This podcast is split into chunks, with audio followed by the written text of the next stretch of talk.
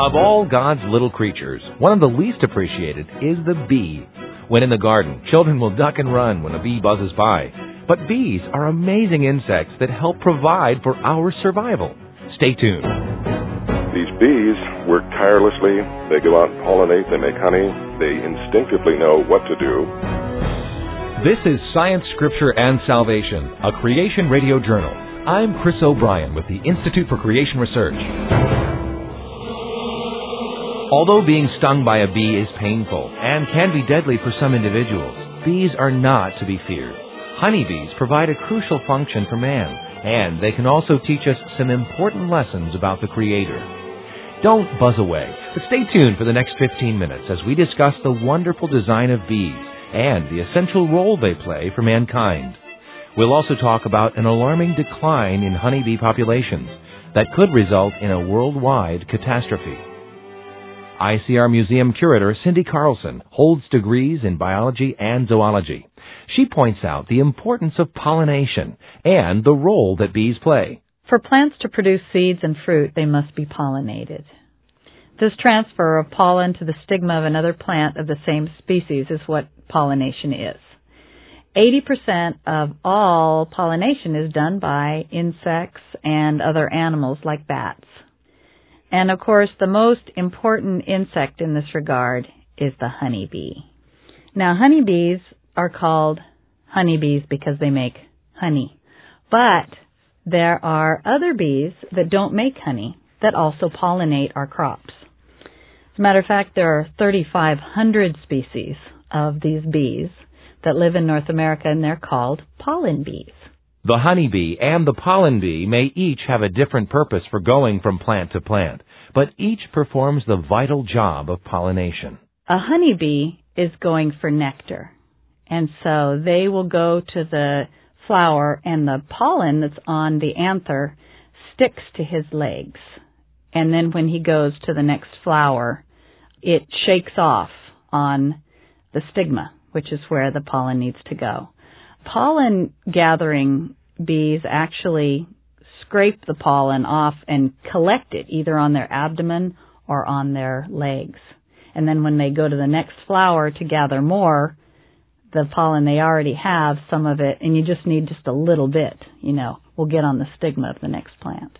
Although both types of bees pollinate plants, the honeybee plays a unique and vital role. They are very valuable to our crops and also financially to the people that raise food in this country. What we've had to do because of what we call monoculture in this country, where we grow acres and acres and acres of the same plant, is that we have had to have beekeepers travel across the country with their hives in semis and bring them to the ranches to pollinate our crops the natural pollinators or the native pollinators are just not enough to pollinate these huge crops. For instance, if you're going to grow apples and you have a whole acre of just apples, you'll need probably one hive of honeybees per acre of apples. And if you're growing cantaloupe, you'll need two hives of bees per acre of cantaloupe.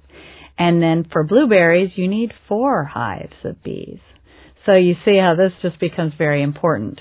Dr. Jobe Martin of the video series Incredible Creatures That Defy Evolution says transporting bees in this way is risky at times, but is big business to beekeepers and farmers alike. The farmers or the beekeepers, they don't just leave the bees in one place anymore. Like February, they take about half of our country's bee colonies, they take them out there to California to help pollinate, especially the almond tree. There's like 600,000 acres of almond trees out there, and, and they can take all the bees they can take. So they load them onto trucks, big 18 wheelers, just full of bees. Every now and then one of those trucks wrecks, by the way, and that is a really a mess with those stinging bees all over and can't find their own hive and this and that. But anyway, we need bees, but bees pollinate billions of dollars worth of crops here in the United States. Matter of fact, there's some of the blooming plant food that we get food from plants that bloom that absolutely require honeybees to pollinate them or, or they don't bear their fruit or their vegetable or their nut. And these honeybees make a tremendous difference in crop yields. Cindy Carlson.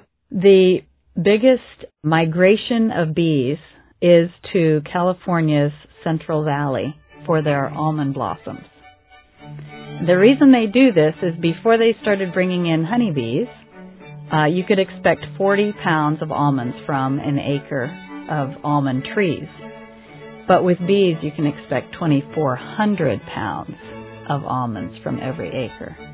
So this is extremely important financially to different people that raise crops. The Creator's gift of bees has allowed man to produce an abundance of food that not only feeds those of us here in the States, but also those in other parts of the world. Although this is a great blessing, our dependence on the honeybees may lead to our downfall. Dr. Thomas Kindell is president of Reasons for Faith Ministries in Eagle Point, Oregon. A lot of people, I don't think, are aware of a pending uh, ecological crisis that we seem to be facing uh, far greater and far sooner than global warming could ever impact us.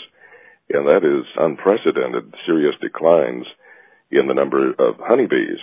I quote here from an article I got on the internet called Ecological Collapse. Why are all the bees dying? And it says, and I quote, reports that bee populations are declining at rates of up to 80% in areas of the U.S. and Europe should set alarm bells ringing and demand immediate action on behalf of environmental organizations. Experts are calling the worrying trend, quote, colony collapse disorder, or CCD. Bee numbers on parts of the East Coast and in Texas have fallen by more than 70%, while California has seen colonies drop by 30 to 60%. Approximately 40% of my 2,000 colonies, and I'm quoting the beekeeper here, are currently dead, and this is the greatest winter colony mortality I have ever experienced in my 30 years of beekeeping. This poses a very serious problem for us. Dr. Martin. Bees are responsible for up to 30% of the food that we eat. So if the bees disappear, and that's why so many people are trying to figure out what's going on here with this colony collapse disorder, if they disappear, why then uh, we're losing uh, up to 30% or perhaps even more of the food we eat. So that could be devastating on our country, on the whole world, as a matter of fact. So uh, we need to pray that our Lord will provide wisdom to people and they will be able to figure out, okay, what's going on here? There are a number of different ideas that scientists propose as to why this is happening. One of them is that bees are under too much stress. Another one is that they're just dying before they can get back. Another one is that they're just getting disoriented for various reasons. They can't find their way back. And then some say that's a result of poor nutrition, that the types of flowers in a lot of the plants and like on the farms and stuff now with the uh, various genetically engineered plants that the pollen is not having certain things in it that the bees need. Another one is that they're getting infected with different kinds of mites and funguses and things like that.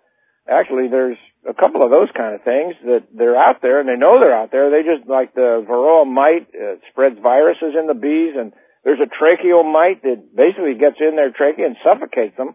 Some other people think that it is what they call the noise in our air now with all the cell phones and the high density TV waves floating around out there and the FM and AM and shortwave and, and all these things that are kind of new to our generation. Some people think, well, maybe it's all these, these things that are really confusing the bees so they go and then they can't get back home again. Dr. Kindell. Studies have shown that bees are not dying in the hive.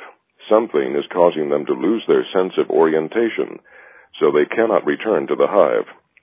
Depleted hives are not being raided for their honey by other insects, which normally happens when bees naturally die in the winter, clearly suggesting some kind of poisonous toxin is driving even the scavengers away. The few bees that are left in the hive give scientists even more puzzling information. In many cases, scientists have found evidence of almost all known bee viruses in the few surviving bees found in the hives after most have disappeared. Some have five or six infections at the same time and were infested with fungi, a sign experts say that the insect's immune system may have collapsed. So what we're facing here is apparently some toxin or some disease, perhaps akin to the AIDS virus in humans, that is destroying the immunity of the bees. And uh, whether it's man-made or exactly what it is, we don't know. The big suspicion is that man has bound up the environment somehow. And in this case, that could actually be true. Although this is a mystery that is yet to be solved, there are several lessons that man should take from this. The first thing we should recognize is the amazing design and complexity of the humble honeybee. Dr. Kindell. These bees work tirelessly. They go out and pollinate. They make honey. They instinctively know what to do. They know how to navigate by the sun. They know how to navigate by the Earth's magnetic field. They can make geometrically perfect hexagonal cells that mathematically cannot be improved on as far as their efficiency. They have the uh, least expenditure of material with the greatest amount of strength. We could not, for all the money in the world's banks, for all the dream team of scientists in the world today, create little robotic creatures that could go out and do what the bees do, especially in their ability to extract energy from the environment, maintain themselves, and reproduce themselves.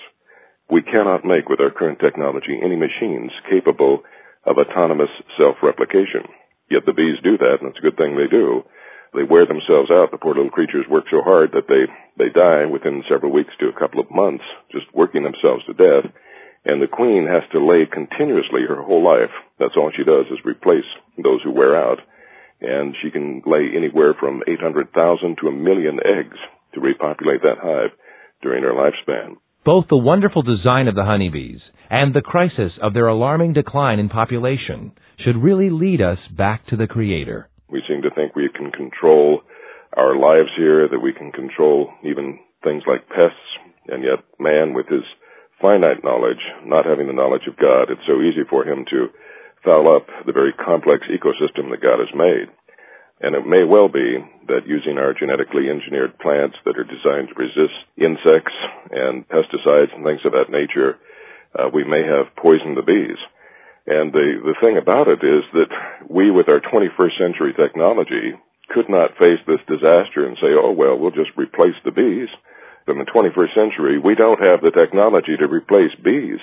If we were to take all the world's scientists and the top Nobel Prize winners and put them on a dream team of scientists and use the best 21st century technology available to us, we could not duplicate bees.